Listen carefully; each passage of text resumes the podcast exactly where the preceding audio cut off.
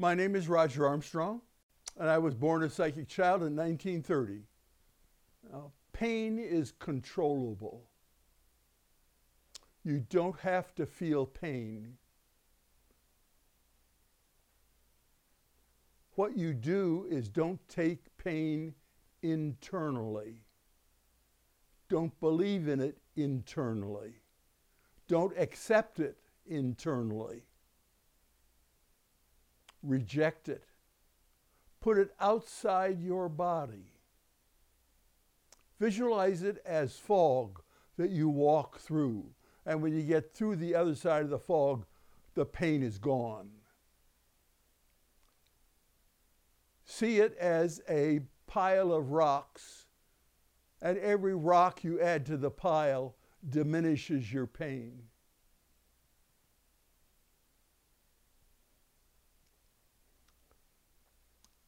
You, I've used water and stood in a stream of water, and I put my energy and dropped it into the water, and the water flowed and took it away. Any of these techniques, visualizing an intention to make it a thing is the trick and is the important part. Now, I've had several serious operations, one of which was I had a double knee replacement.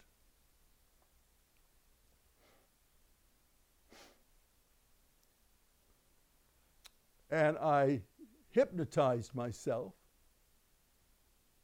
through a recorded tape so that I would be able to, during the operation, not be traumatized by any pain. And to that, I added that I was going to have a minimum of blood loss at the point of the surgeon's incision. And that I would heal faster than normal and heal as fast as the body could safely do it. Okay. So I came out of the operation. Oh, the surgeon was agreeable to all of this and knew what I was doing. So I came out of the operation, and the nurse said, Mr. Armstrong, what is your pain level? And I said, Number one. And she said, No, no, Mr. Armstrong. Number one is the least amount of pain, 10 is the most amount of pain. I said, Oh, in that case, one half. And she said, Mr. Armstrong, uh, that can't be. And I said, Well, I don't know. You asked my opinion and I gave it. You know? I said, You must realize that I can control pain. And she muttered to herself, Yeah, yeah, you know. Yeah. So, now the physical therapist came to give me exercises because I'd been four years on crutches to get my limbs working again. And she asked me if I'd had my morphine shot because you had a, uh, a button you could press that would give morphine through your IV that I wore. And I said, No, I haven't. I said, I don't need morphine. And she said, Mr. Armstrong, this is an exceedingly painful thing we're going to do. You're going to need that shot and her name was Robin. And I said, Robin, I don't need it. I'll eliminate my pain. And I had a card that I had designed that had uh, a remote with a red button and a circle with jagged lines. So I'd hold that out, pull it close to my eyes, press the red button, and the pain would be gone. And so she, I said, okay, I'm ready now.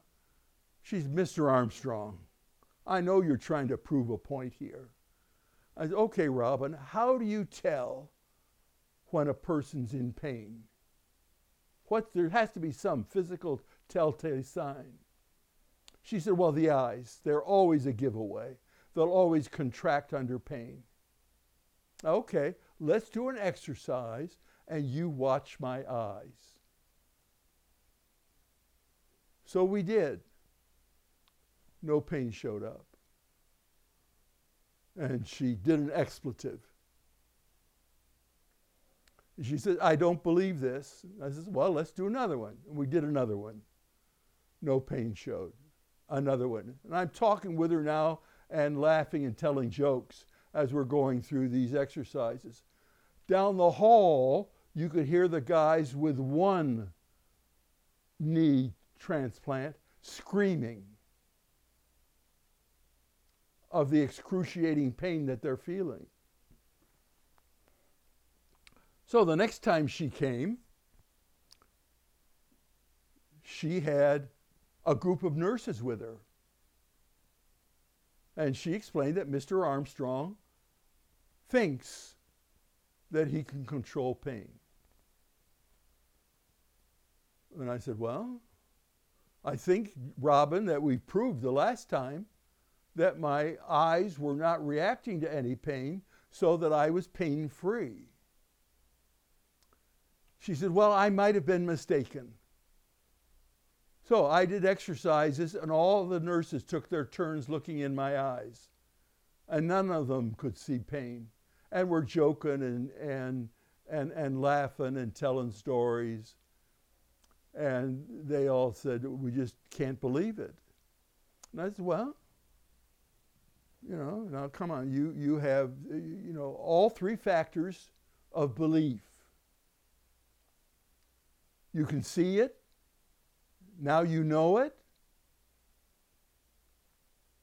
you know, and you can believe it. Okay. So the next time, we had a different group of nurses, and we did the same thing. Now, when it came to stand up, I hadn't used my legs for like four years. They had a walker for me. And they helped, me and a, a young man, uh, Kevin was his name, helped me stand up. And I took my, I hold the walker and did my first four or five steps. And then I kind of slumped a little bit. And he grabbed my arm and held me erect. And he said, Roger, you don't know how proud we are of you. And I, I, I whispered back to him, Yeah, I, I want you to be proud of me. Because that helps me get rid of the pain and make it a, a thing off to the side. He said, What are you using now? I said, Discarded paper in the waste basket. He said, That sounds good to me. And so we walked up and down the corridor twice. And coming back, I was even more sure of myself. And as I swung my legs up, all the ladies applauded. Okay. So, my blood loss during the operation was 100 cc's off of each leg. Now, you know, in this operation, they're cutting the actual knee out of my leg. And replacing it with a plastic knee replica.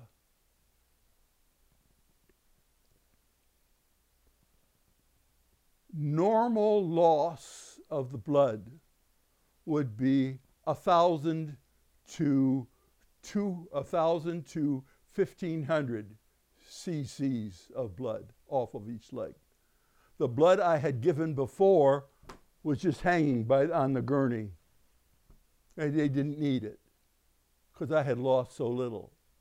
The surgeon says, Well, you might as well give it back to him. It's no use to anybody else now since it's thawed out. They can't freeze it again. So they gave me my blood back.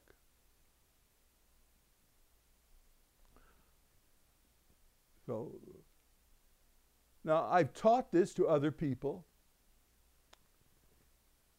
and they were able to, once they went through the square square routine and could focus,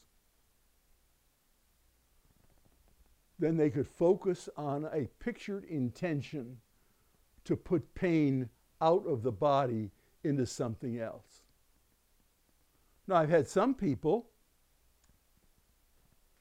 that learned to do this, and they went pain free for a while.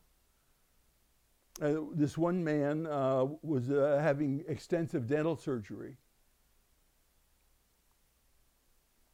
And then he called me up and he says, I'm not going to use the pain control technique. And I said, Oh, okay. He said, Yeah, I want to feel the pain. That gives me a sense of accomplishment. I said, Okay, go for it. His girlfriend was very, very upset that he choose not to control the amount of pain, but to accept it all in terms of his manliness. He felt it was important to be able to conquer pain without help. Okay. Now, I've, I have used the pain control. Uh, when I had I had a hip replacement, uh, I cracked my hip, and so they operated on me, put pins in, and put a sealant in to booster up that crack so it wouldn't go crack further. I have a question on whether that was needed or not, but uh, that's what the surgeon said, so I went along with it. But I had no pain. And he couldn't believe it. I had no blood loss. He refused to believe it. So, again, going back to the tape on realities, his believing a certain way got in the way of this experiential reality. All right. My name is Roger Armstrong. I was born a psychic child in 1930. And I was trained to focus on intentions and to develop my psychic abilities with the help of my imaginary playmate, Guardian.